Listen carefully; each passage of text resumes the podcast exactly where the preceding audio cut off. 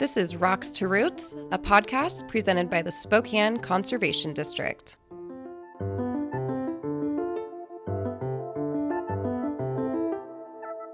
This podcast series is intended to share education and resources related to land management, conservation practices, and celebrate some of the great stewards of our land here in our region.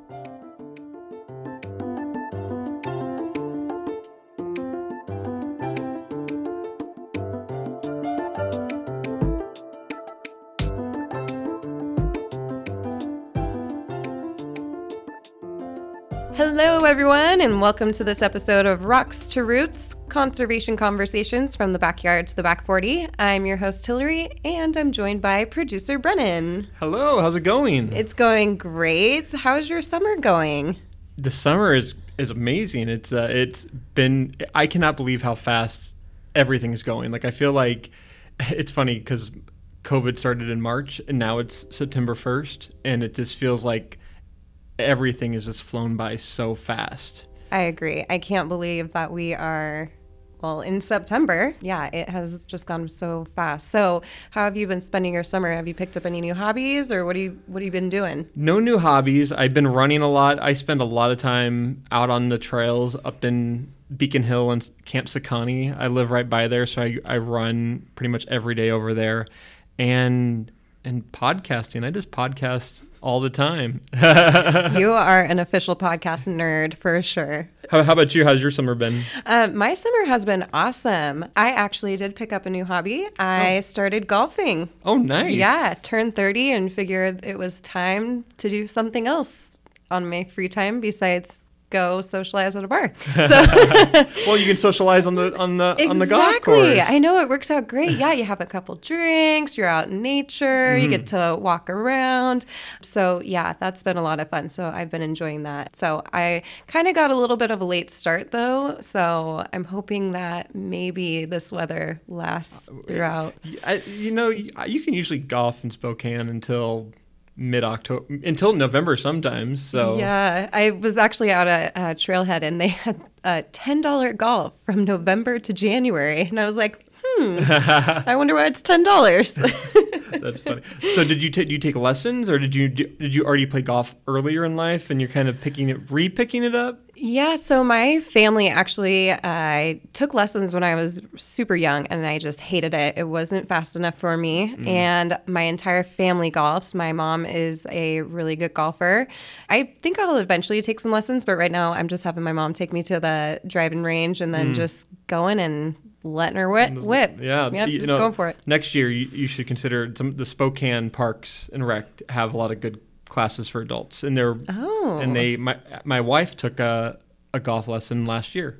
Um, with the Sp- Spokane Parks and Rec. So. Oh, awesome! Well, that's a great tip. I am going to look them up. Yeah, and, and it's and it's very affordable and good hours for people that have jobs. Oh, so. perfect. Because yeah, I know getting off at four and then having to run to a golf course before they close is a little tricky. It is, yeah. Yeah. I am super excited for this episode. We have just got done interviewing Beth Mort. She is the owner of Xena Designs and also Snapdragon Flower Farm, and just one of the most fun, honest, her laugh is contagious. Just a great person all around. And we just had a great conversation with her about her flower farm and about the pollinator project mm. that she just got a grant for. Yeah, lots of good stuff. Yeah, I, I mean, the conversation just flowed really well. There was, she just has so much n- knowledge about flowers. And I was taking notes about, you know, different flowers to put in my yard and like how I can maybe introduce that to my kids and, I just thought there was just so many things that she just talks about that I just I, am leaving here with a lot of fun ideas. I'm going to go buy a book for my mother-in-law, um, and she and I can get flowers for my wife monthly with her with their uh, with her monthly subscription, and I, I think I'm definitely going to do that. It's a good way to support a local farm.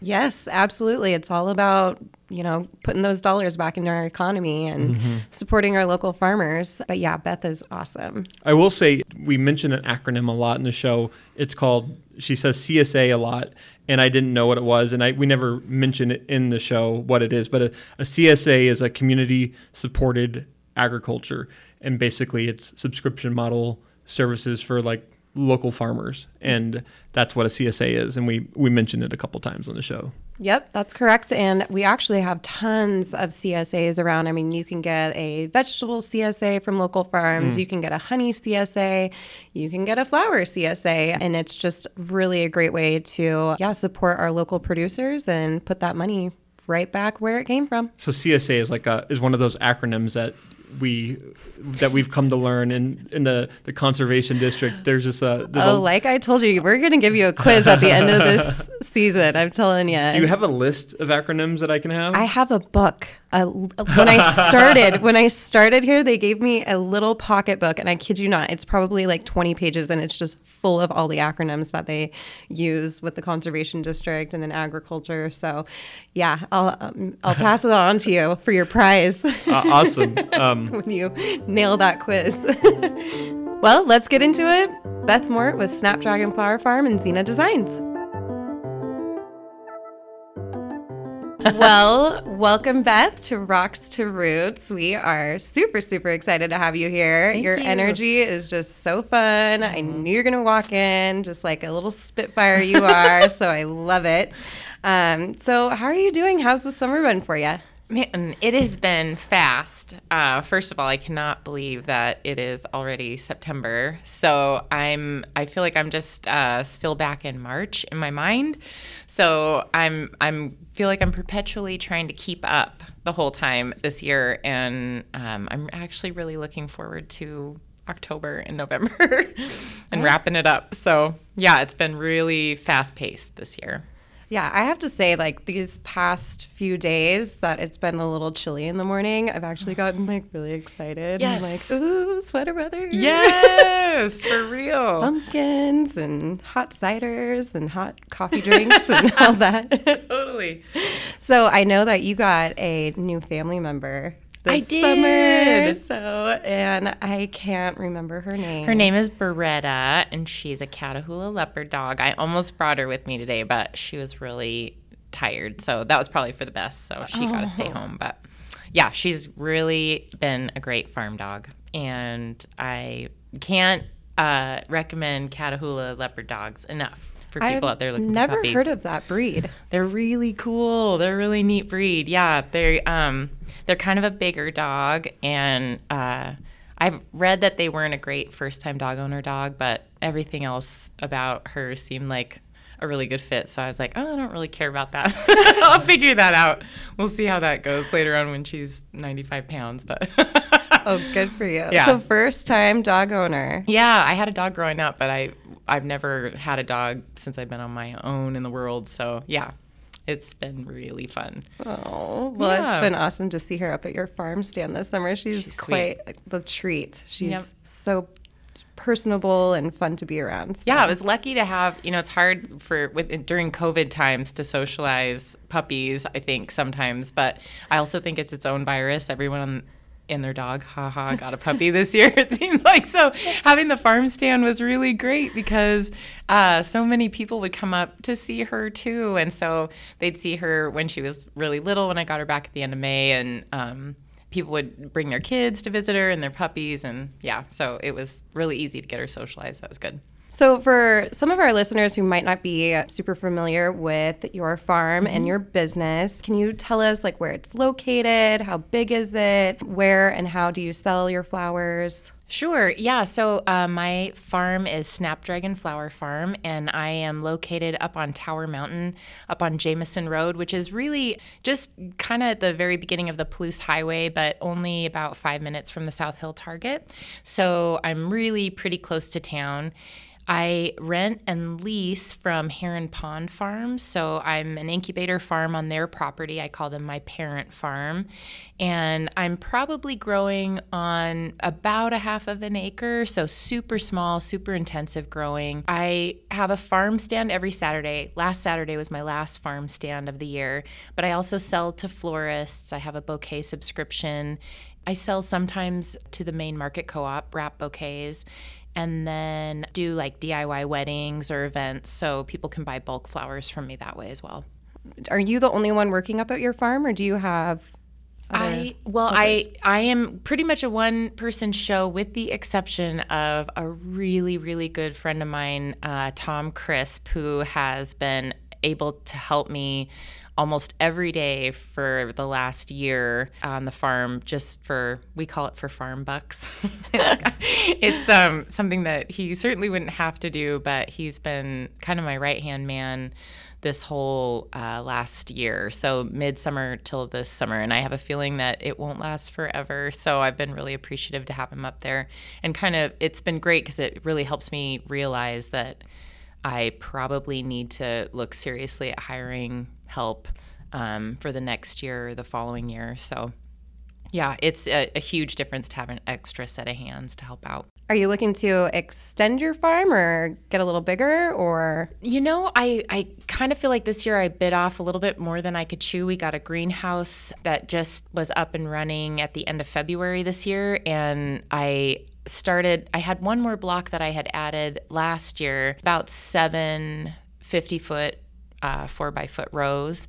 So I had thought, oh, maybe I'll add a couple more blocks on this coming year. But I think that my bigger plan is to kind of spend the time that I lacked planning for this coming season that I had to put into getting the greenhouse up and running and really sort of look at how I can farm what I've already got going much more efficiently. So that's that's sort of the goal. I'm hoping that I'll be able to crank out more flowers, better quality flowers, and still work at improving my soil and rotating some of those blocks that are already in production by just maybe planning a little bit better with what I've got so far. On that note, can you share with us a little bit more on how you started your farm? Did you take advantage of any local trainings or workshops? One of the workshops that I took is Floret is a small scale flower farm over on the west side. I believe she's in Mount Vernon or the Skagit Valley.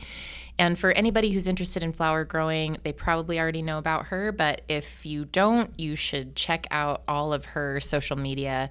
It's F L O R E T. And she has a really great. Um, workshop for beginners. And I think really anybody who's in um, growing flowers could get a lot of great information out of it. She has a lot of free material and videos and information. Her blog is a really great resource. And I relied pretty heavily on her teachings. And then uh, there's some other flower growers in the area that have been doing it for about 15 years. So I I definitely asked a lot of questions and bugged a lot of people.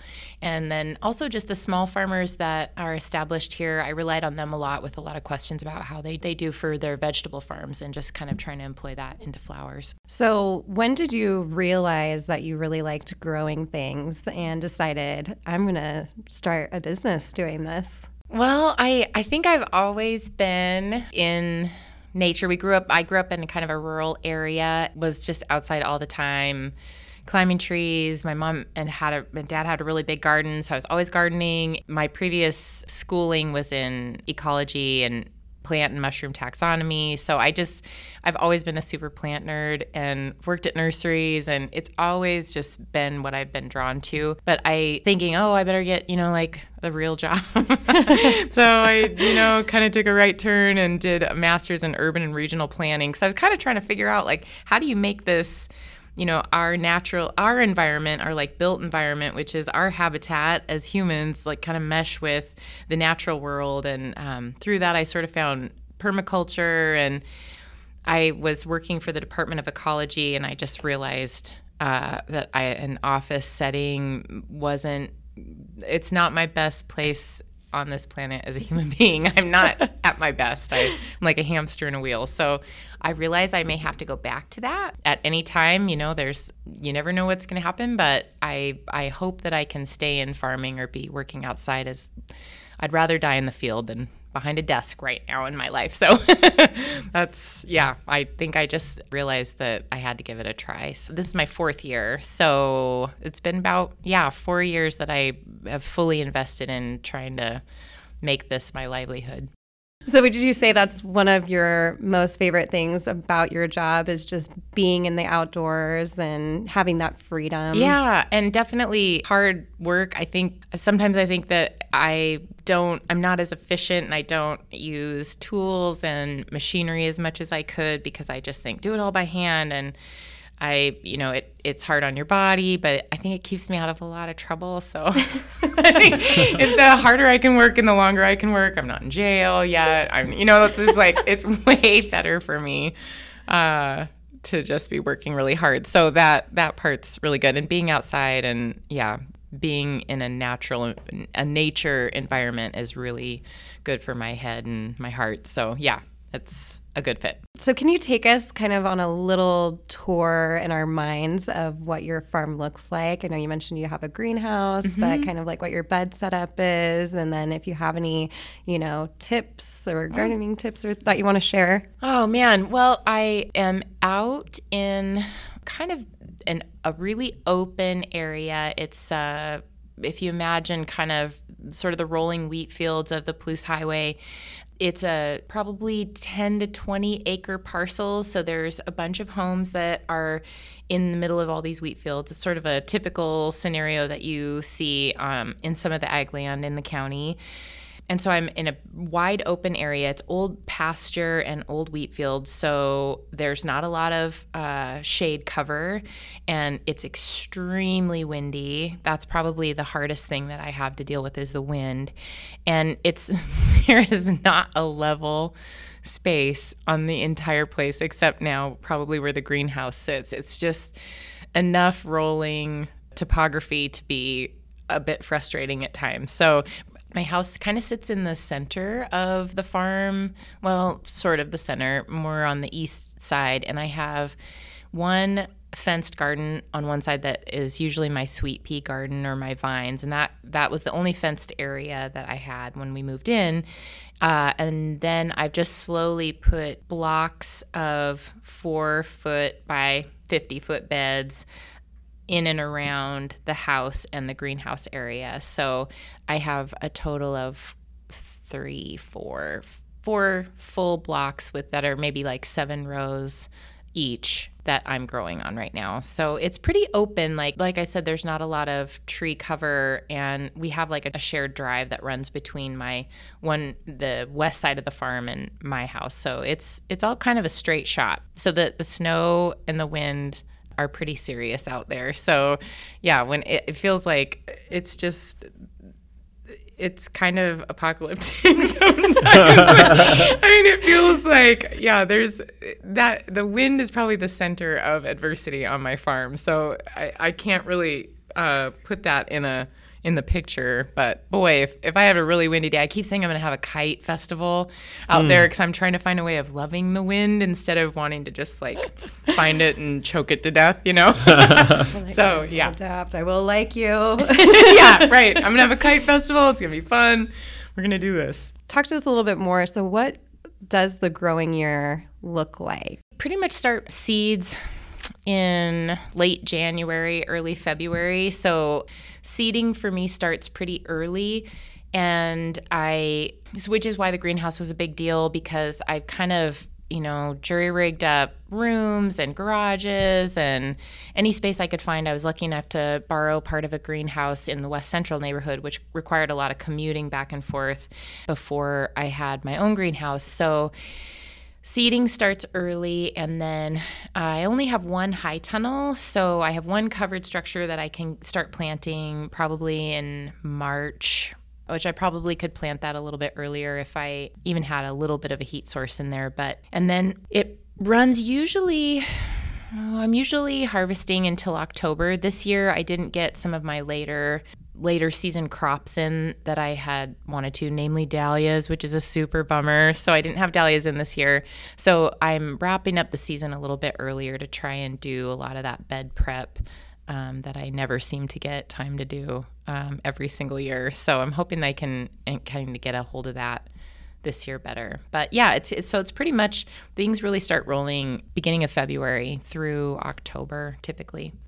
And so when winter does hit, what does that bed prep process kind well, of look like? And are there any varieties that are stored through the winter?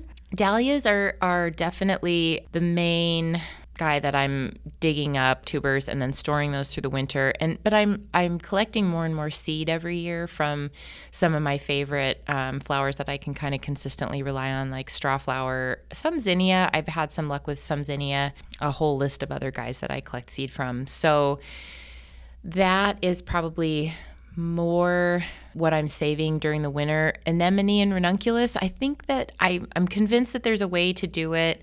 Uh, maybe tulip bulbs and daffodils too, but um, typically in, in the floral or the flower industry, they're treated as annuals. So, um, with the exception of dahlia tubers, because they're actually a, a production crop, like you start with one tuber, you end up with maybe eight to 10 tubers when you dig it up. So, it's, it might be a, an expensive investment if you're getting really nice fancy dahlias but you can really propagate your next year's crop and even sell those tubers. Um, i think if they're there's all these trademarks and the dahlia world is its own animal. So i think you have to be really careful follow certain protocols if you want to sell dahlia tubers commercially but those are probably the main main things that i'd be pulling up. And and to be perfectly honest i have been pretty spotty about really getting my beds put to bed well. So this year I'm I'm hoping for either a lot more mulching of with using compost or leaves. I have a feeling it's just going to be kind of block by block as I can get materials to bring in and hopefully some manure source. And I'm just really feeling like my soil needs a lot of enrichment this year because I've kind of pushed it to its limits. So so that's the hope is that I can get them really heavily mulched before winter hits and and there's some crops that um, I have some perennial rows too. So there is a certain amount. I'm trying to add more and more perennials every year. Typically, I'm just growing annual crops. So the more perennials that I have in there, the more I can just leave in the ground and kind of do the mulching prep that I need to for those and let those. them do the work. Yes, let them do the work. exactly. I if it could all be perennials, I think I'd be definitely going down that path a lot more. So so I visited your farm stand um, a few times, yeah. and you have the most gorgeous varieties. Oh, I mean, oh, flowers I've you. never seen before. I know that like the fringy tulip is yes. my favorite. What? What is that one called? Well, I, there's a couple different. I'm really bad at the names, but fringe tulip, well done. Oh, because there's like peony style tulips and fringe tulips, and double petaled tulips and I, yeah there's a whole bunch of them i like to give them my own fancy names so but fringe tulip you nailed it. Yeah they are one of my favorites too. Total winner. Look at me go. I know. Fancy pants? So when you're deciding on these different varieties like what are you really looking for oh, when you pick them? I here's the confessions by Beth Mort. I have a super problem as a plant nerd. And coming into this as not as more of a plant nerd and somebody who whose experience is more in botany versus agriculture this is where i get tripped up because i want them all. I want every single mm-hmm. pretty flower i see regardless of whether or not it has a good application in a bouquet or not. So or whether you know if nobody wants to buy it or it's a pain in the ass to harvest or you know fill in the blank number of reasons why you shouldn't put this in your commercial production I every year I'm like, well, I'll just get a few of them and I'll you know spend all this time and put them in the field and da da da. So, so like challenge accepted. I know. Let's go. yeah, totally. Is that all you got? More work, more challenges. I'll take it.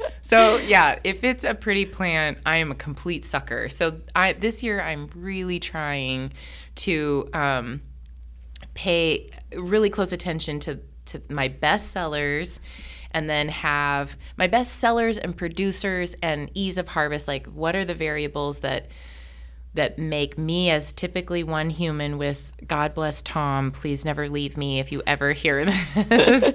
I'll win the lottery or something. Like how how do I get those best plants and give them the majority of the space and then maybe have my addiction block or something, which is, you know, we'll cover the pollinator project a little bit later, but there is part of my selfish incentive for that is that, wow, I have a space that I could just let some of these things go and just enjoy them in the field and harvest on occasion, you know, and just have a place where I can go enjoy those flowers and they're not just like production, you know.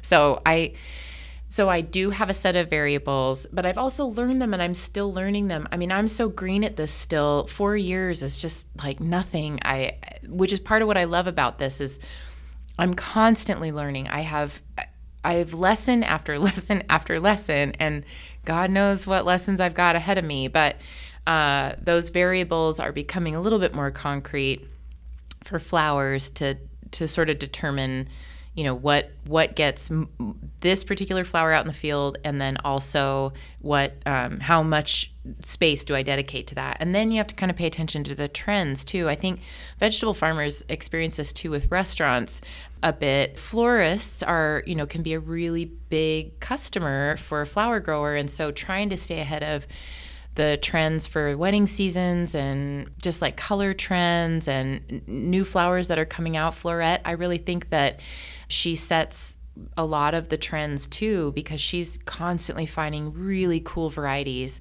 and and even if say that you were to you know devote part of your own landscape or yard into a cut flower garden i would totally recommend going to her site and seeing what what she's offering every year because there's always some group of flowers that are just like cutting edge, you know, really beautiful, super unique. And yeah, so there's a lot of trends to try and keep up on too. Not just, oh, that's a pretty flower that's completely got no use for anything. so what's a variety that you're like holding on to right now? Oh my God. Um, there, let's see, something that I there is okay honeywort or cerinthe is this really beautiful it's in the borage family and it it it has it, it can be incredible in bouquets it's a little finicky when you harvest it and you're conditioning it but there is a blue this blue purple color it just makes me think of like an outer space plant it's mm. super uh, succulent looking and it's this green blue blue purple that is really mm. hard to get you know in in flowers or foliage especially i, I feel like in my area at least of what i've found so far for eastern washington let's say but you know oh it's so finicky and can really crap out on a florist if they're using them for events, if it's not conditioned right, or I haven't really cracked the code consistently to give that information when I sell that flower. But the bees go mad for it. Mm. It's a really easy seed producer. So it's one that I every year I'm like, I'm never growing that again. I don't harvest it, it takes up space. But I think I just need to put it in my landscape or have my like addiction block or my just for me block where I can just put that in or have in pollinator sections this plant that does really well that I can take from sometimes. And so that's one that every year I just think, why why am I growing this? And never even harvest it. Just takes up space. So I just have to say I'm really loving this term addiction block. I, we sort of started, you know, for the listeners who didn't hear our conversation prior to getting yeah. started, we talked about vices. And, you know, an addiction block just seems like why not? All you uh, vegetable farmers out there probably have one too. I bet. oh yeah, everybody's got their got their right. vices. Yes. So, what are some varieties that are super easy to grow, and what are the ones that are just like super hard to grow? Oh, I you know.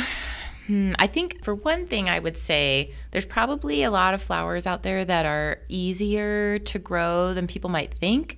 So I I encourage people to put on their science glasses and not take it personal if something fails and give some stuff a shot. Johnny's Selected Seeds has really amped up their flower cut flower selection and so any home gardener or or beginning small farmer or established farmer could um, try I think a handful of seeds from from their selection or floret as well. Um, and give them a shot. Zinnias are always, I think, really easy. Cosmos can be really easy. I think straw flower is one that I don't. I, everyone should have in their garden. It is. You have to start those seeds you probably should start those seeds early if you can, but I think you can still have success. They they'll they'll have little volunteers out and about, so I know that they could be started in the ground. There's also snapdragons, sweet peas, um, bells of Ireland are all seeds that you could actually put in in the fall and um, mulch over them and just let them overwinter. And they probably do better than if you start them in trays or put them in the ground at, at, as soon as you can work the soil. So there's there's kind of this. There's a really great book called Cool Flowers by Deborah Prinzing that, for our area in particular, is a fantastic book for anybody to have um, as a resource for what those flowers are that that really can take cold weather and prefer it and do really good during the season if you can get them in really early. So, but sweet peas too, I think it's just their cool weather crop. So people that have had failures out there, don't give up. Just you just gotta not take it personal and keep trying because that's another one that you can't beat that fragrance, and everyone should have them in the garden. I love that advice that you just gave. Don't take it personal. Take it Get out your science. Yes, just yep. Your science glasses. This is an experiment. It's not a big deal. Every year, something really fails for me, and this year has had a couple gut punches. So you just you just have to be like, well, well, that was a good lesson.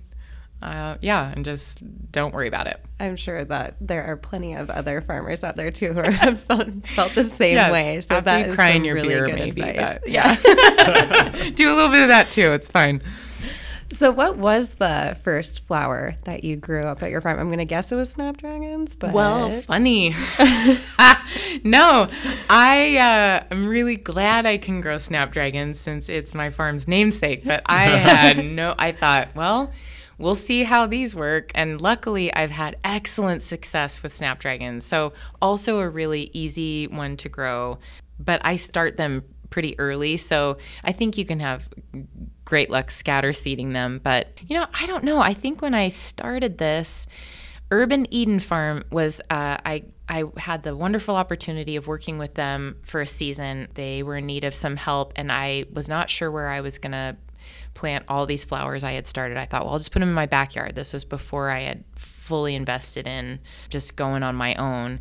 And they said, well, why don't you work for us? And then we've got a few rows. Just you know, put all your flowers in here. And so my first round of starting flowers was really a big handful. I think I had snapdragon, sweet peas, celosia, bells of Ireland, straw flower, zinnia, cosmos, kind of like that sort of the main players, I guess, and then probably some, a couple different foliage plants, and and they all did really pretty way better than I expected. So I think some things I you know learned maybe I, my timing was off or whatever with them, but it was kind of a handful of different flowers. But zinnias are probably they're like my mom's flower. Her mom's flower was cosmos, and she's never really had a lot of luck growing cosmos. So she just, you know, they always crap out on me. But zinnias, she's always had in her garden every year. And so I think that's the flower for me that just resonates with the connection that got me to where I am, probably more than anything. And so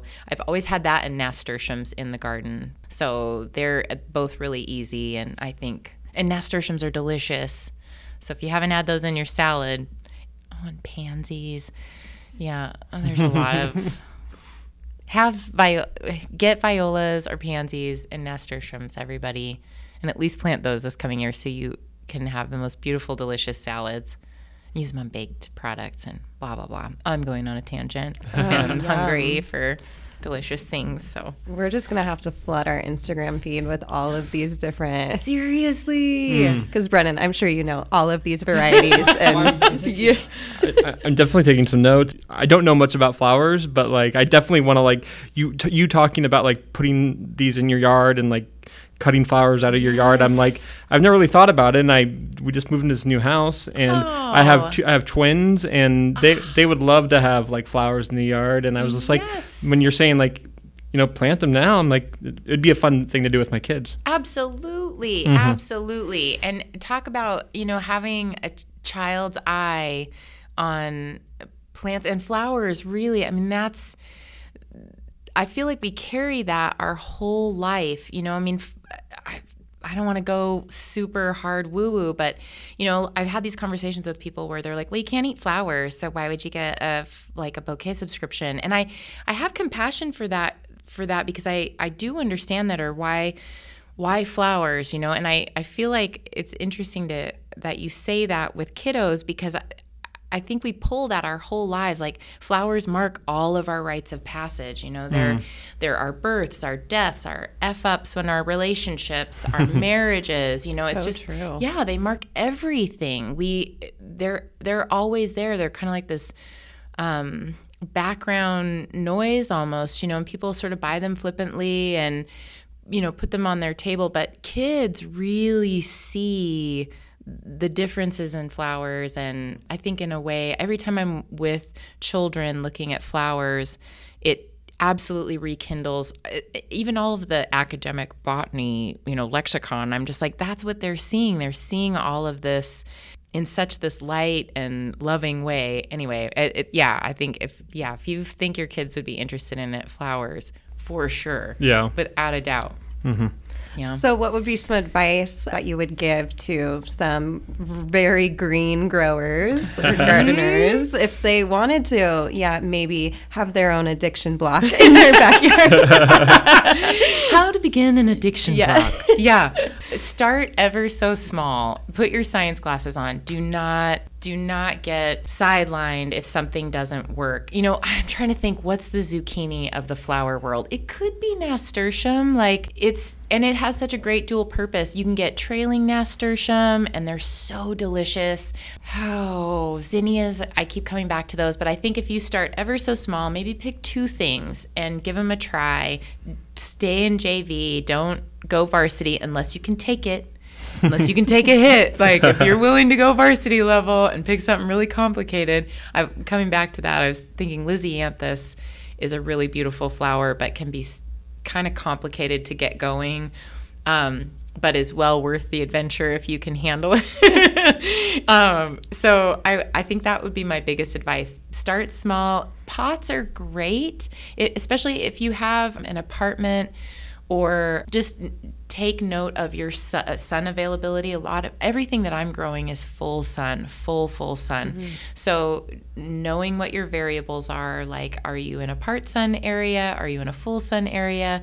If you're doing pots, they dry out really fast. So, just keeping that in mind that that's working against you. And maybe you just take one row and just let it be an experiment and maybe let your kids handle it. Calendula, that'd be another really easy, easy one that you'll forever have in your yard because it's a great reseeder without being obnoxious and it's medicinal. You can have it in your salads. It's beautiful. Yeah, so I think start small, start with just a couple, and don't take it personal if everything fails. it's not it's not a personal offense to you for reals. So, when you were getting your farm started and everything, what were some of the challenges that you faced and how did you overcome them, whether it was growing or, you know? Well, we like moved in right when everything needed to happen. So mm. we found the location we were at that early that season. And so I had started all these plants in the garage of the house that we were in. And when we moved in, the house needed some work that we did ourselves to kind of get a little bit lower rent while we were there. And then fields were completely raw, so had to be tilled up from kind of old pasture. There was no irrigation set up. Like every single piece that needed to be done had to be done right away. And so I I'm always getting kind of the after effect of, you know, what a miracle it would be if I was, you know, I just got this piece of land and I could sit on it for a year and really understand how it worked and then make my planning based on those observations and but we it was just shotgun. It was like get anything tilled up. I've got x number of plants. I need this many rows just to get them in the ground.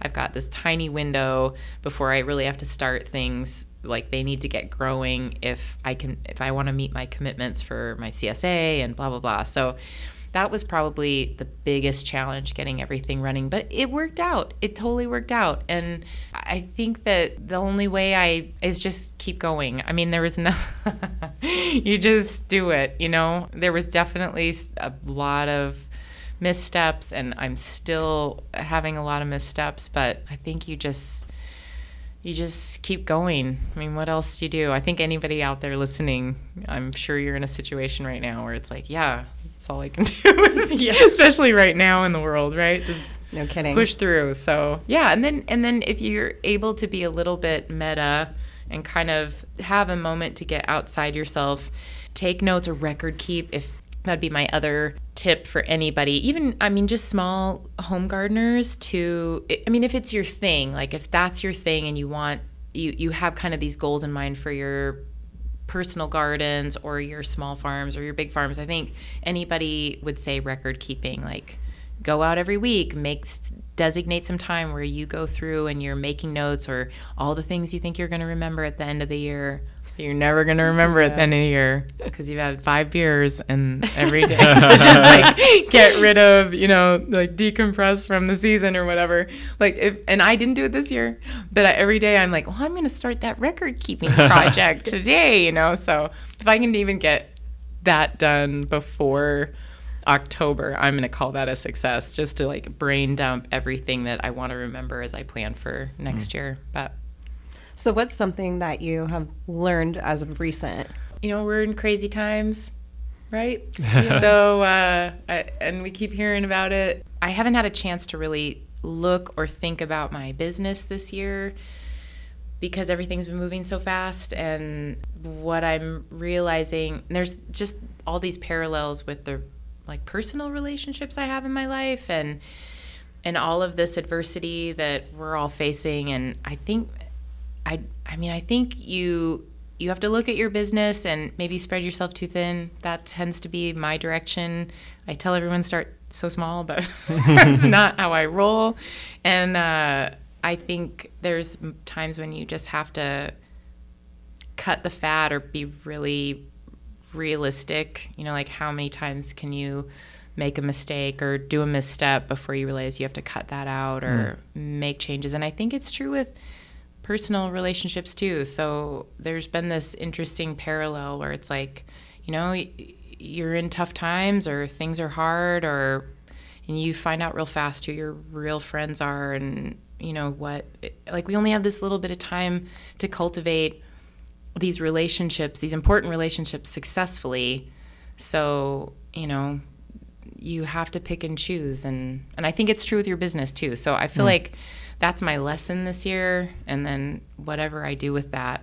I don't know that balance is really a good word. If you are a business owner, you know, it's great to think your dishes are going to get done if you just put a little more time into balancing your life out or whatever, but that's been my main lesson this year is hmm. just really trying to be honest about what parts of the business are working and what parts aren't and then yeah just trying to pay attention to the important relationships that i'm building when all of this craziness is happening how was uh, your how was your business affected by covid you know amazingly and i i always want to talk to some of my other farm um, humans i'll be interested if i get a chance to talk with them in the fall um, that it's I didn't other than weddings and events. Mm.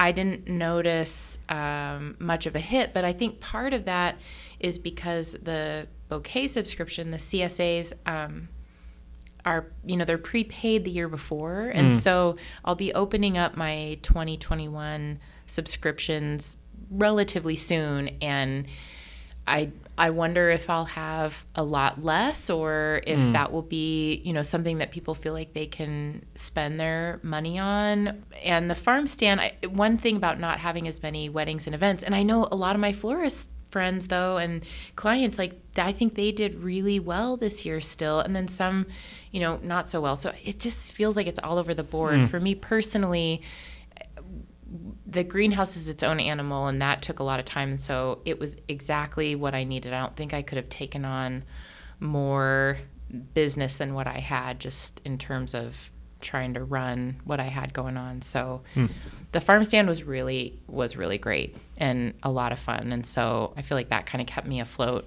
this year. kind of want to talk about your business structure just a little bit more and like the bouquet subscription Mm-hmm. Yeah. Mm-hmm. and your C- CSA. I know that bouquet subscription is a little bit new to me, but it sounds Yeah. awesome. so, yeah. Yeah, so uh, it's just like a vegetable CSA, except every two weeks or every once a, every month you get a bouquet instead of box of vegetables. So I have a pi- my pickup location is at Liberty Cider Works, which if you haven't had their cider, it's super delicious. I was going to say, what a great Oh. pickup location. Seriously, I don't toot my own horn very often, but I will tell you the last like three years, like of course it wasn't as easy this year, but I thought I am the smartest human being because I would have my pickup every two weeks there and I'd go and I'd sit in the air conditioning and I would bring them flowers for their tables and I'd have a cider and it was just like a, a complete respite. So sitting in a hot parking lot isn't this year because we can't go inside. You know, it's, it's a little bit different, but it's still their cider is so good. So I still get to enjoy their cider, and um, that's been a pickup location. And then my farm stand on Saturdays has been a pickup location. And uh, so if people live on the South Hill or the downtown, is kind of you know everyone can kind of get to that pretty easy. So yeah, it's just you pick up a wrap bouquet, and it's pretty great. People just get nice flowers, and usually, I mean, I try to make a really substantial bouquet. So some people like to leave them just where they are, or you can separate them and fill your house full of flowers and you know, arrange them yourself. So it works out really well.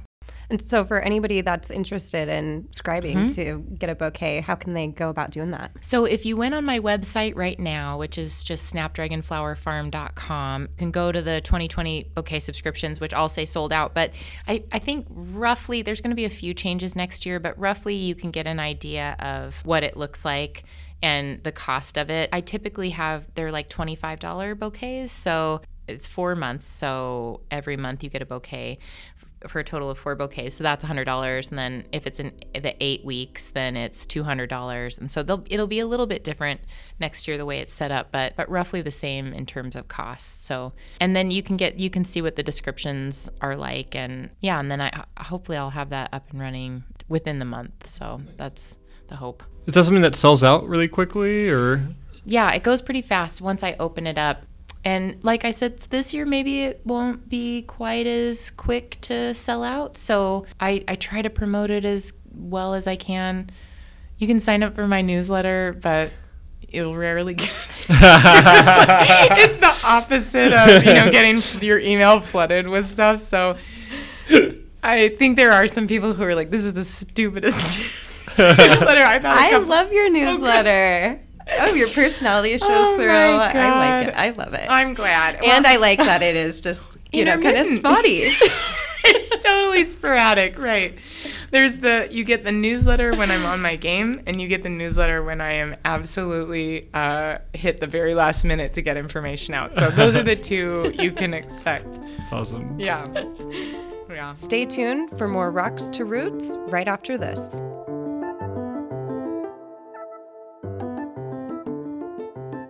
Summer and hot temperatures mean it's wildfire season. Don't wait until you see smoke in the air to prepare and educate your family, friends, and neighbors about techniques you can take to prevent catastrophic wildfire damage to your home and property by using FireWise principles. The Spokane Conservation District offers free FireWise risk assessments to Spokane County residents. You can schedule yours today by visiting sccd.org. A forester from the Spokane Conservation District will visit your property to evaluate your home's risk and provide you with a list of practical ways to reduce the threat of a wildfire. Take action and ownership in preparing and protecting your home against the threat of a wildfire by booking your free FireWise risk assessment today. Yep, you heard me. Free FireWise risk assessment. All you have to do is go to sccd.org to sign up today.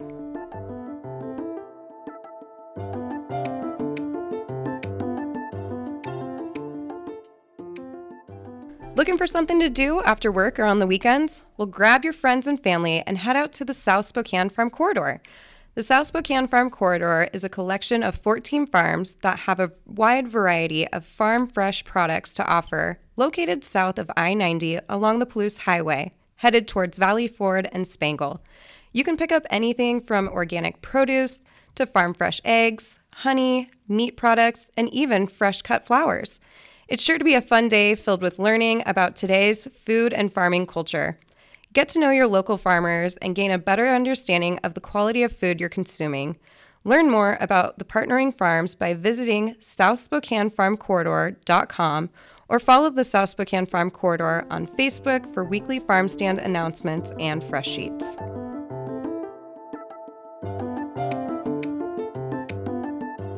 Obviously, the varieties of flowers that you have makes you stand out from store bought. What also makes your flowers stand out, and why is it so important to buy local? It's good that you do notice that there's different flowers. One of the there's a couple really cool things about buying local flowers. And just a shout out to all my local flower farmer peeps out there. There's a really good handful of local farmers, flower farmers in our area. And I would bet there's a flower farmer near you, listener, that is the closest one or a person that you're going to fit with the best to learn all about flowers. We've got them up north, the south, east, west, like Green Bluff area. There's really great flower farmers. So, one benefit is that at every farmer's market, you can probably find somebody that's growing local flowers so that I think it's easy to get local flowers.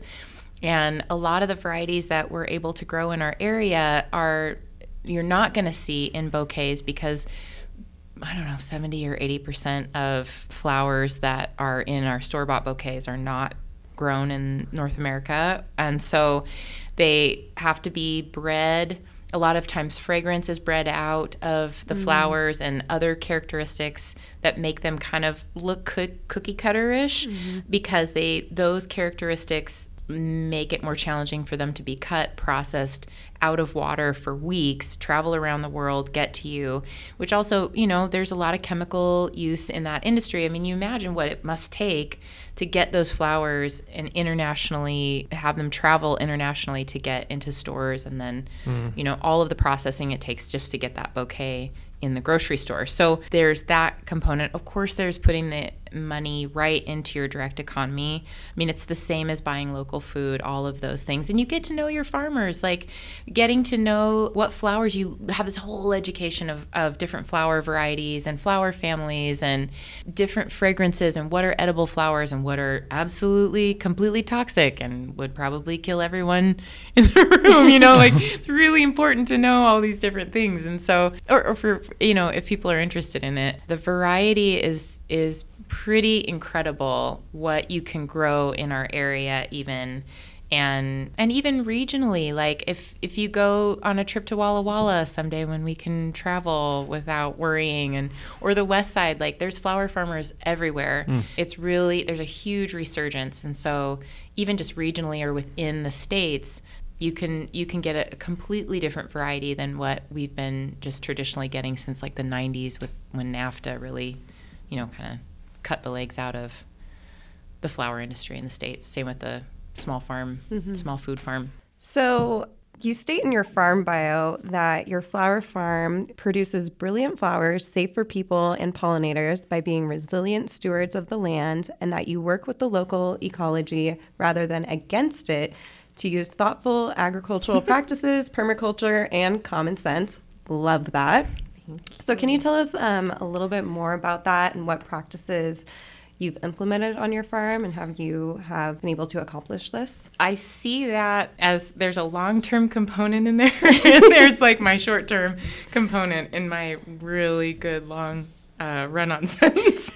um, packing it in there. I think my my number one goal is to not use insecticides and herbicides. I I just don't want that as a part of my farm. There are trade offs.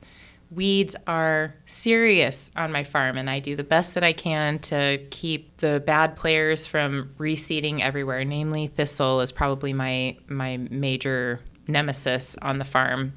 I just don't I I don't want to be in a position where I have to use those chemicals. And so, what that means is a lot slower, longer learning process of how to manage my farm I'd like to just do a no till situation, but that typically lends itself can lend itself to more weeds if you don't you know have really strong consistent practices that you put into place every spring fall and if you're turning over beds and putting you know succession crops in and i have a lot of learning to do. But i think I'm, trying to have a lot of use a lot of wood chips which are resource that we have that's free from arborists in town to keep the spaces between my blocks covered and mulched and building its own soil and creating its own microbiology that I'm hoping will move into my beds and keep weeds down. And then also just trying to figure out using, I do use like landscape fabric, you know, allegedly has like a 15 year life that I can use on the farm to keep weeds down for the crops that that don't mind having that additional heat because it's a black plastic. I'm trying to learn other things like solarizing, using like big black cloths to prep an entire block prior to getting it in production to kind of get weeds out and looking at using things like flame weeders and just like what are what are the tools that I can use that are chemical free to try and accomplish the same thing. But it definitely I mean it's it's a slower a lot slower process. And so when like when you had asked earlier if I wanted to expand my farm, I I have um, I'm leasing up to an acre, so I could double my production, but that would require that I sort of have these processes way more in place. So this next year, I'm trying not to add anything else or reinvent anything else, but just really, and it might take like the next couple years to really dial in using those practices and trying to understand like who are my pests you know i have a series of pests that i do deal with like blister beetle is this crazy pest that keeps coming in, but it I did mention calendula earlier. It loves to devour all of my calendula, and that's the first time I really met blister beetle was it completely decimated mm. this crop. But now I'm realizing I'm like that's a trap crop that I could be planting all around my farm and make sure that I have a succession, not let it go to seed, but let it keep flowering and flowering and flowering. Mm. Because this year with the crazy weather, I thought, oh, sweet, there's no blister beetle. They didn't show up. All my calendula's flowered and it's done. And then they showed up and they decimated my asters. They went after all these other weird plants that they hadn't touched, you know, the prior two years that I've mm. had them in mass, But so it's kind of like those are learning lessons where that's a good trap crop. I want to keep calendula everywhere and I want it constantly flowering so that they will go to their preferred flower and leave the rest of my stuff alone, you mm. know? So there's so it's long term in that I still have so much learning to do and the weather I I feel like I I can't even predict it anymore. I just have no clue what I'm going to get. It's total roll of the dice. So I think I don't know what this new year is going to bring, but I better be record keeping and writing it down so I can remember for the next yeah. year, you know? So I don't know if that really answers the question, but no, that does. Yeah. So I've heard a little bit about this Fish and Wildlife uh, landowner grant yes. that you received with two other farms, correct? Or in I think in well, partner with in two partner, other? Okay, yeah, partner. yeah. So can you kind of just tell us about that grant and how that all came about and why it's so important? I know it's a pollinator project. Yeah, I I had uh, put together a grant actually for a, a a grant proposal for a tilth grant. Must have been early last year, maybe, or the, the fall prior, and and didn't receive it. But it was I had this thought of having a kind of a pollinator sanctuary more than some of the typical pollinator belts that I've seen for for small vegetable farms or for large I mean for any farm people have the opportunity to turn a portion of their production land into pollinator belts or outskirting areas. And so I thought,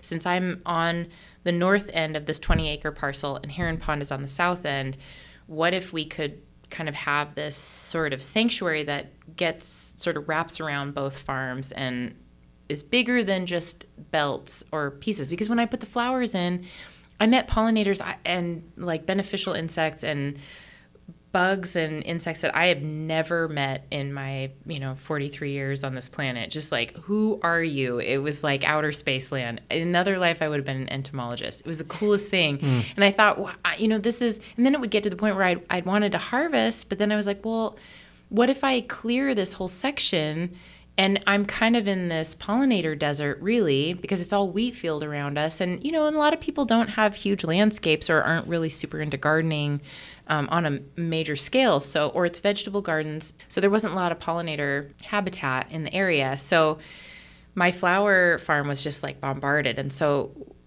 initially that was my thought for this grant like let's let's do this thing. And then and then also i have this natural area. I won't feel awful about you know if i harvest it to clear everything and harvest it and get it all put to bed when you know bees are like well that's all my food source you know and i feel like a total jerk.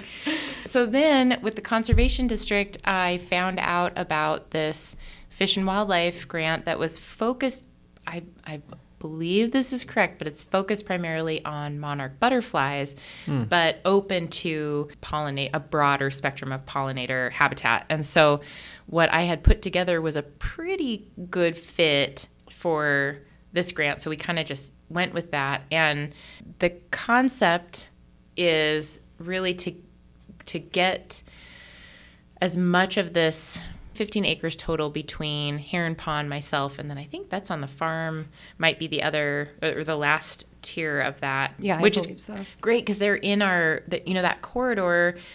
It would be almost like trying to create like what if the entire South Spokane Farm corridor had these pollinator components or this and with this focus on monarch butterflies so that you were extending this area out as far as you could when we're on like the fringe of monarch butterfly migration. I'm I'm still learning a whole lot about monarch butterflies, and so I'm I'm kind of new at that. But I think the idea is that you want to get as much habitat as you can for them as in as much space as you can so it's not just like a blip on you know it's like total desert and there's like one place that's got milkweed you want to try to extend that mm. space mm. so they have it for their entire area that they're in. But yeah, so it's a 10 we we need to maintain it for 10 years or the agreement is to maintain it for 10 years.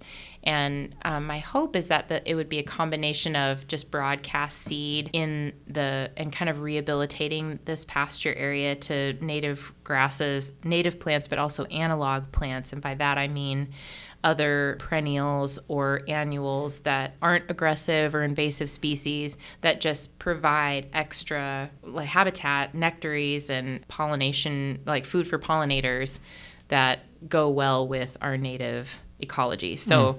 that would extend, you know, they it'd have to be all of the season. So you'd be trying to look for things that are flowering spring through all the way through fall to kind of hit all of the times when our native pollinators are looking for food. So so there'd be like a broadcast seed component and then hopefully a perennial flowering component. And then Heron Pond has been working on doing kind of some swales on contour with like a food forest component too. So looking at also incorporating different crops really that like berries and shrubs and different trees that produce something for us as well as being really great for pollinators. So mm. just kind of looking at that whole multiple use component for um, and, and interactive. I mean, it's like a living classroom. So I, I don't want it to just be this stagnant you know, like oh, throw some seeds out in the, you know, I'm like hoping that it it's a it's that's a lot. It's a lot to what I see at the end. I realize there's a lot of steps to get there, and so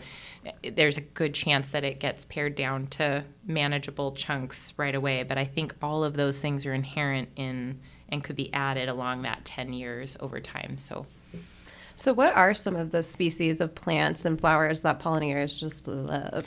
Poppies, poppies, poppies. Oh, I and love poppies. Me too. too. Oh. oh, that's a, probably my favorite. Yes, I, I and and they can be in that challenging group if you're starting them from seed in trays. There's kind of the I don't know old witch's tale about throwing poppy seeds on the last snow and that's going to melt into the ground. Like they, it, I think they just need that cold stratification. So if you are like me and anywhere you see poppy pods on your walks and you're you've always got some kind of a bag or a jar with you to collect seeds which i re- also recommend like get your seed nerd containers ready to go then um, you you know i try to save i try i can't not scatter it all throughout the season because I just think, well, maybe poppies will come up all the time.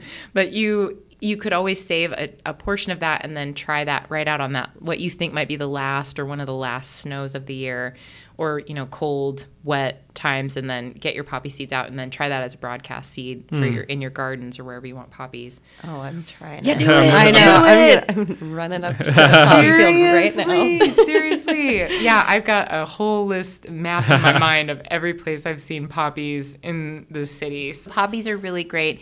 I'm trying to think. Um, you know, daffodils are some of the very first things that that come up, and I think I always see a lot of bees going to those. A lot of our native bumbles and some of the other bees, like the little first orchardy or mason bees that come out. And the great thing about daffodils is that um, nobody wants to eat them. The voles, like ground rodents, and the deer won't touch them. So Oh, I feel like get daffodil bulbs and put them everywhere It's for the first early spring. And then some of our earliest spring shrubs, uh, like oh, I think. Um, oh, I don't know, high bush cranberry, I think is a little bit later, but some of the Spokane Conservation District doing a plug for the tree sale, but a lot of the shrubs that you guys have on your list, I think are really good for shrub category. And then Rudbeckia, uh, black-eyed Susans are really good. That honeywort I was talking about, they totally go mad for that. And um, Anise hyssop is this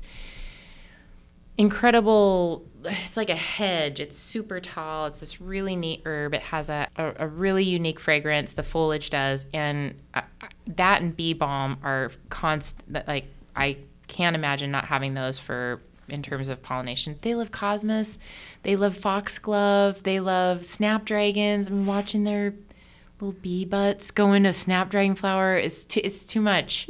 so I mean, there's a whole bunch of those, but then there's like the whole breadth of native species. You know, like our gaillardia. Oh, what's the other? There's like the little pussy toes is another really neat native. Some of them are trickier to start. So like in terms of a um, who's the gal? Oh, she has a really great nursery, Desert Jewels. Oh, she does so many cool pollinator plants. She does incredible natives and also kind of that analog plants. Agastache or Gostiki, another hyssop, is another great shrub. Yeah, I would go to Desert Jewels. And Blue Moon Nursery, both those guys, I really love both of them. They have a lot of cool permaculture native and great pollinator plant. when we think of pollinators, bees are always the ones that pop up, and maybe butterflies every now and again. But there's a bunch of different pollinators. I was doing a little bit of research. There, you know, there's beetles, there's Moths. geckos, Yeah. moths. yeah, I mean, there's a, quite a big long list. So Mhm. Yeah, so so you know, thinking about um, like if if you are trying to mulch, like if you want to get rid of your lawn and you're looking at putting bringing in a bunch of chips. I mean, chips are incredible. The habitat that just putting chips into your landscape as a mulch or any mulch, like if you mulch with leaves and just keeping your ground covered because in nature there's no bare ground. I mean, that's the job of weeds. Their whole job is to come in and build habitat or like make sure that there's activity happening on barren soil. So, using chips or some kind of a mulch, it, it builds like beetle banks. It's like its own natural habitat for all these different guys that are super important.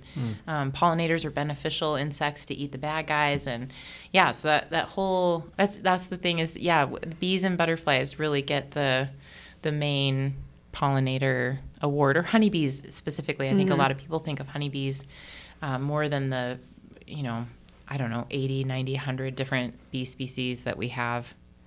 I have to make one more plug if you're a bug nerd yeah, the University of Idaho. Go to the entomology. There's like an entomology museum. Hmm. So you can go and they have you know little pinned like the little glass cases, you know, and people you know, you see it in movies and there's like a nerd mm-hmm. bug nerd pinning bugs onto a thing. You go there and it's file drawers. It's like a, a huge giant room filled with hundreds of file drawers that you can open up and see like all of the bees of the Palouse, all of I mean it is and they've got stick bugs you can hold. and this all sounds bugs. terrifying and great at the same time. it is awesome. Oh my god. It is the coolest thing. So yeah, so if you if if you want to see more pollinators, or I mean, it'd be worth making a little trip down there. It was so cool. So yeah, I mean, it's great to learn about pollinators. It, I mean, I have so many books, uh, you know, talking about different pollinators, and especially working on this project, blah blah blah. But going there and being able to see them and see the scale, like how small some of these bees and wasps, that's a whole other world. Are ladybugs poll- pollinators? Yeah, I think so. I mean, they're constantly.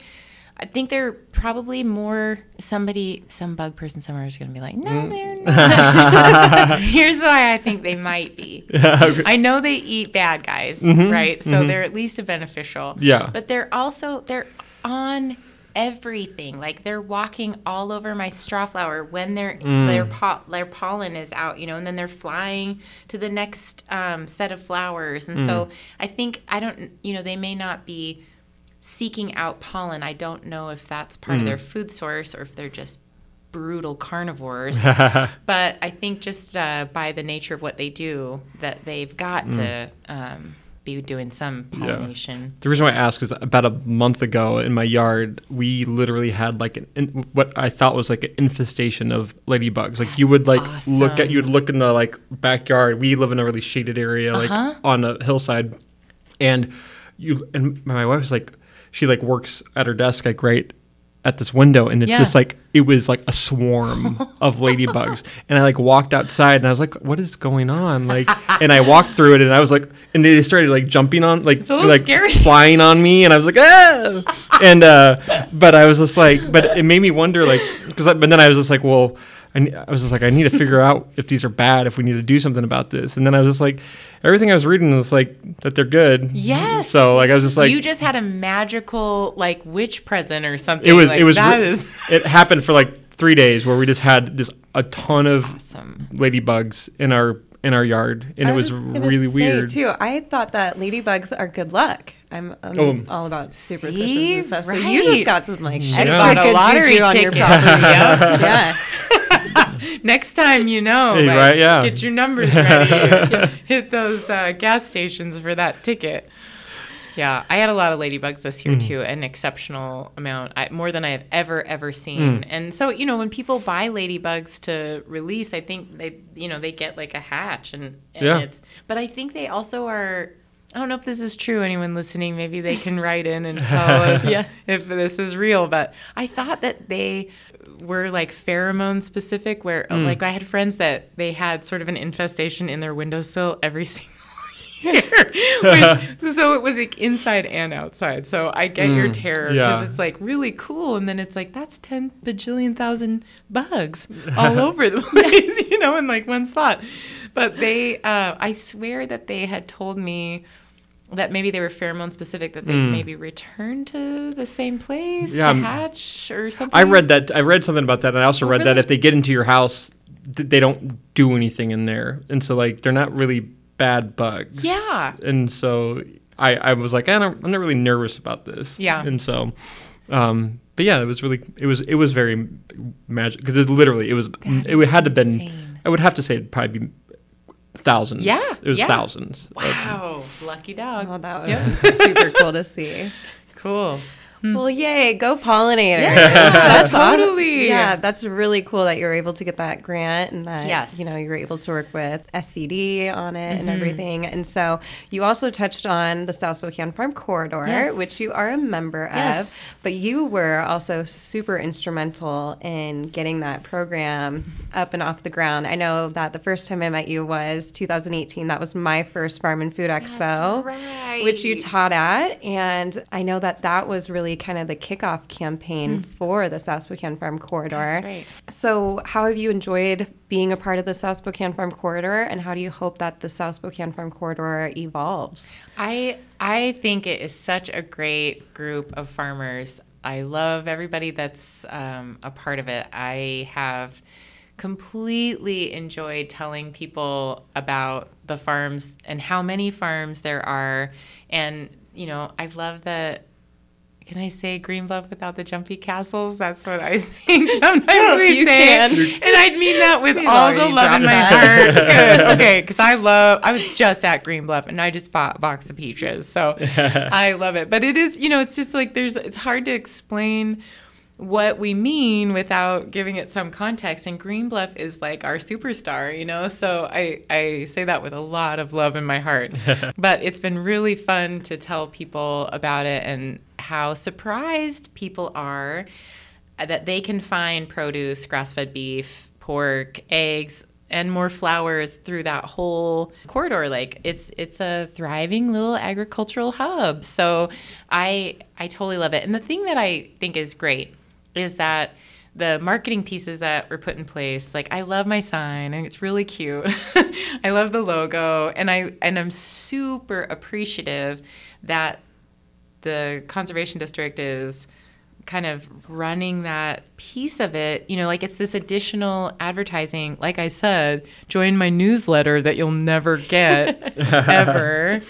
But we have this thing for the south spokane farm corridor where it's constantly being you know put in people's minds and i if i ever think to look i can go there and find out what's happening on other farms and like i wrapped my farm stand up early I usually go till October, but now I'm super excited because I have a few Saturdays where I'm like, I could go visit the other farms finally and go see some of the stuff that I, you know, I just miss out on every year. So, mm. Yeah, so I, I've totally loved it. And I, I kind of feel like it's always had this little organic energy on its own. Like it's like it was meant to sort of happen. And so I, I feel like, its evolution will either it'll just kind of really dial in with the number of humans that it is or or it'll kind of have like little mycelium that reach out you know and becomes a little bit larger network and i feel like anything in between or either of those options is is great because it, it it sure it sure did well on its first year like that was super impressive and I, that's i feel like it the timing was right and the people were right. And yeah, it, I think it's been a great success. Yeah, actually, as I'm sitting here and just said 2018, I'm like, oh, whoa, Where it's only 2020 right now. Right. That was, it kind of does feel like it's been around for a while yeah. now. Yeah. Just because of, you know, how great that community is mm-hmm. of the mm-hmm. farmers and, yeah, just how it has really taken off. Yeah, people grow good shit out there. Just saying. yes. yes, they good do. Stuff.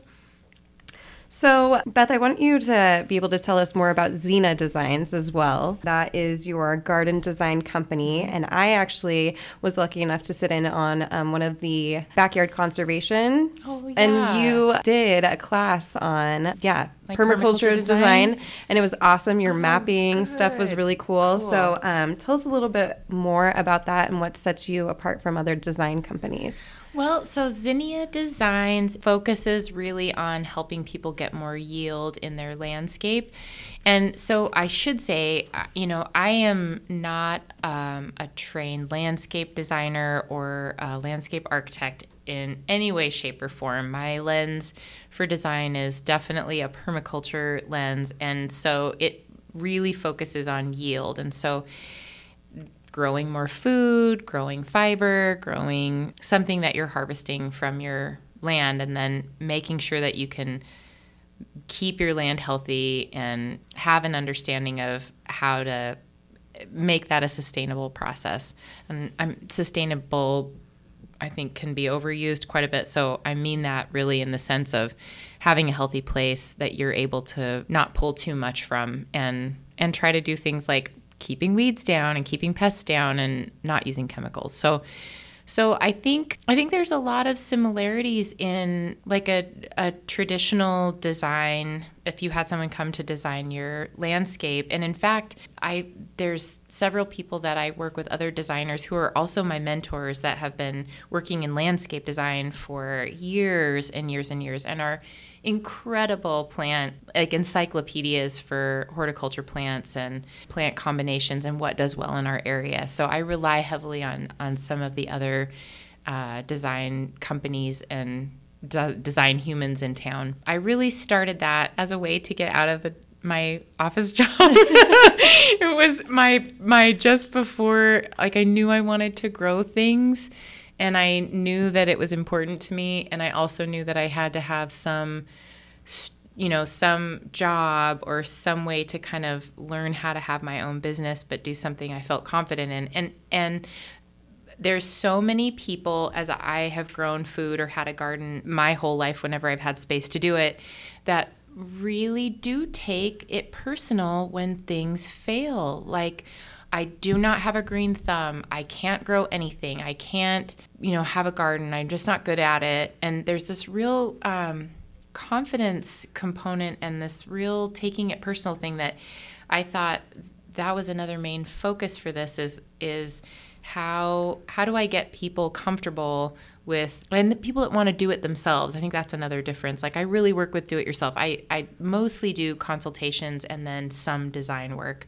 So really getting people to look at their land feel comfortable with what they're seeing make observations and then make the correct choices for where they put the food they want to grow or maybe it's pollinator gardens like how to make those choices about plants and then what the variables are mm. on their maybe just urban lot or i I mean, I've worked with people that have like big 500 acre ranches and how do we decide where the garden goes or where the orchard goes or where to place things and make it so that it's user friendly really? You know how do you move through your space? How do you make those choices and trusting your gut on observations for the land that you live on? Because you know your own land best no matter how big or small it is.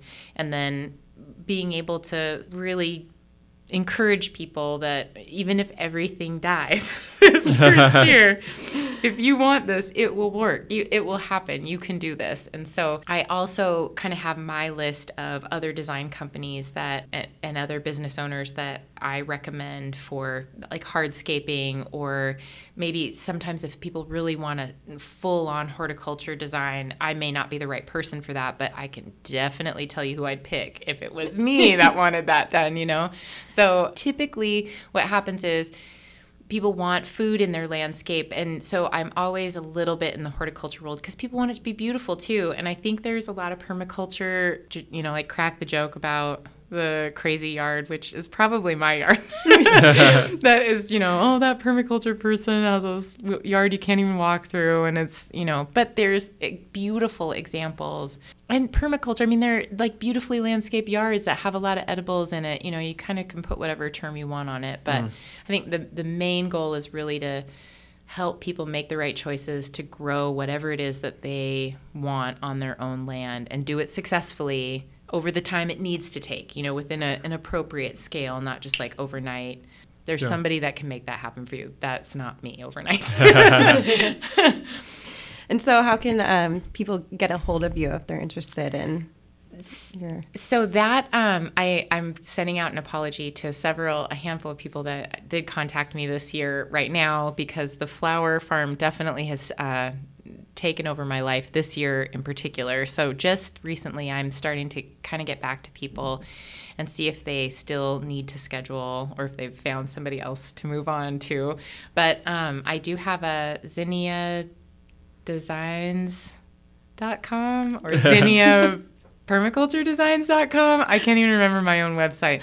But we'll if you go to Snapdragon, yeah, you could just go there and get a hold of me and um, talk about a garden consultation or and I I will do my best to get back to you really soon. Um, yeah, so kind of managing that's another piece that when I was talking earlier about like how do I make this work and what pieces are working and what pieces aren't and and I want more garden consultation and more ability to have like demonstration gardens on my own property to help people grow more flowers, grow more food and mm-hmm. have more pollinators and kind of work with their own little ecosystem. So that is yeah, you can get a hold of me and I'll get back to you.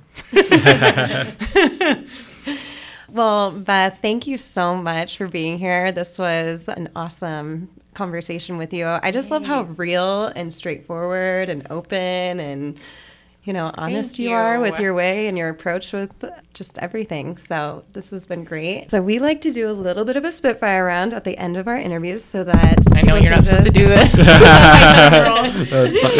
it works. just so we can get a little bit more um, for our listeners of an idea of like your personality and all that good stuff. So are you down? You yeah, ready? yeah. Okay. Yeah. All right, perfect. I'm ready. What's your favorite flower? Twin flower, Linnaea borealis. Nerd I'm alert. I was like, I'm gonna have to look that one up. What's your favorite movie? Apocalypse Now. Oh, I don't think I've seen it. What? Does everyone say that when you say that for the movie? Everyone's like, "What? You need to see it." You're crazy. Yeah. Uh, what's your favorite candy? oh, um, chocolate. Just any kind of chocolate. Such specific. or I guess I didn't say specific. That's true. I'm gonna roll with chocolate. Just chocolate. Awesome. Uh, Beatles or Rolling Stones? Stones. Nice. Um, if you could only eat one thing for the rest of your life, what would it be? Oh my god. Oh, it'd probably be lentils. I'm not lying. Yum. Prepared my way. So. Oh, Yeah. How do you prepare yours? Yeah. Oh well, this is a Jamie Oliver uh, recipe ish. You cook your lentils down. So you put your lentils in. I like French green lentils or beluga lentils best for this particular option. But you get them in your pan. Maybe there's like an inch or maybe inch and a half, two inches of water over the top. You know, uh, 45 minutes ish. And then you drain out almost all the liquid. So make sure you've uh, cleaned them, picked over them really well first. And then you just do like glug, glug, glug olive oil and then uh, salt, pepper, a bunch of lemon juice. Like I like a lot of lemon juice and as many greens and herbs. Like the whole pot is filled with it. And while it's hot, it all um, wilts down. It will blow your mind. I'm not even kidding. It's great with salmon. It's great with sweet potatoes, kale. I know some people hate that, but yeah, it's good with all these different sides. So it is spectacular. Yum. I think I could That sounds eat delicious. that forever. This is when my stomach growling I know. should have just came in. 'cause And you sounds have a so little good. yogurt with salt and pepper, like plain yogurt on the top. Yeah, it's really good. Mm, yeah. Yum. hmm If you would be any one of the pollinators, which one would you be and why? Um, I'd either be a giant bumblebee because they're really clumsy and they're so funny and you can pet them, or I'd be those little teeny tiny bees, or like a sweat bee that bites you all the time. There's probably one of those three. I don't know if wasps count, but there's this teeny, teeny, teeny, tiny wasp that always visits the flowers. And I think that guy, he's fast and he's not messing around and he kind of bullies people out of the way. But I might be a wool carder bee too, because they're kind of fancy. or I'd be one of those hummingbird moths. Oh, Ooh. yeah. that's Unfamiliar. interesting. Yeah. Hmm. Okay. Very cool. Well, thank you for playing Thank along. you. Yeah. Thank you for being here. All right. Bye. Bye.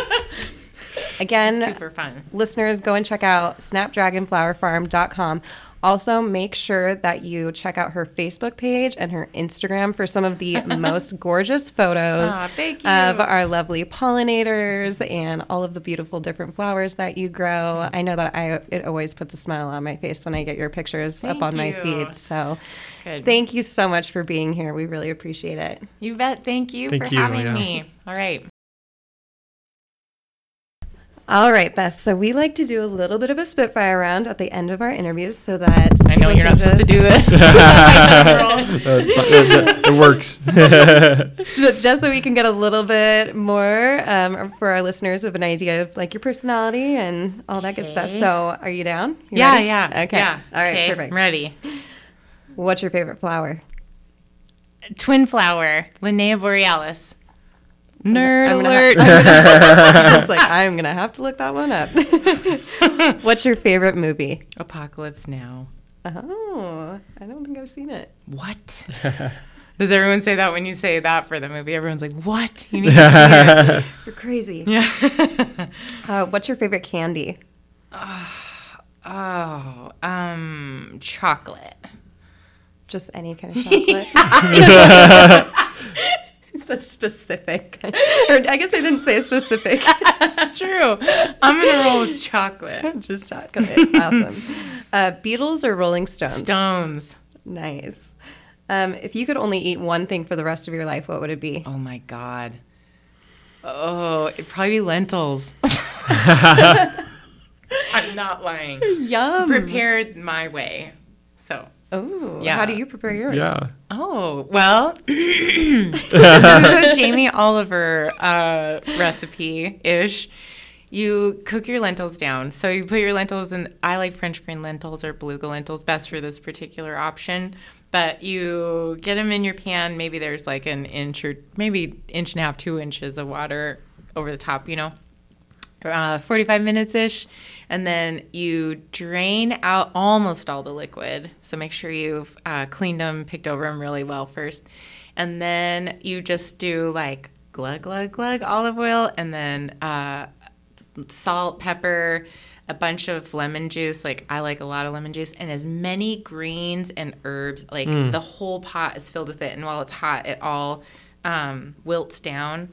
It will blow your mind. I'm not even kidding. It's great with salmon. It's great with sweet potatoes, kale. I know some people hate that, but yeah, it's good with all these different sides. So it is spectacular. Yum. I think I could That sounds eat delicious. that forever. This is when my stomach growling I know. should have just came in. Then it you sounds have a so little good. yogurt with salt and pepper, like plain yogurt on the top. Yeah, it's really good. Mm, yeah. Yum. Mm-hmm. If you would be any one of the pollinators, which one would you be and why? Um, I'd either be a giant bumblebee because they're really clumsy and they're so funny and you can pet them. Or I'd be those little teeny tiny bees or like a sweat bee that bites you all the time. There's probably one of those three. I don't know if wasps count, but there's this teeny, teeny, teeny, tiny wasp that always visits the flowers. And I think that guy, he's fast and he's not messing around and he kind of bullies people out of the way. But I might be a wool carder bee too, because they're kind of fancy. or I'd be one of those hummingbird moths. Oh, Ooh. yeah. Unfamiliar. interesting. Yeah. Hmm. Okay. Very cool. Well, thank you for playing Thank along. you. Yeah. Thank you for being here. All right. Bye. Bye.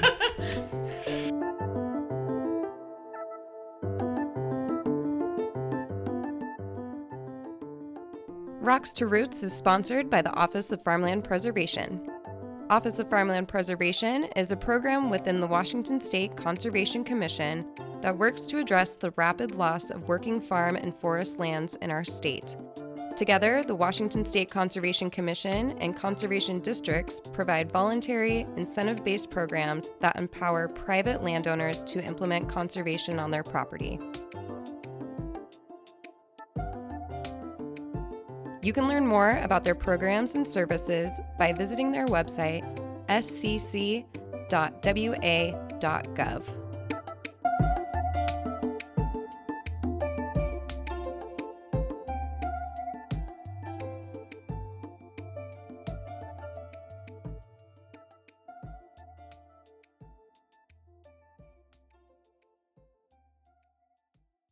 Want to learn more about the Spokane Conservation District?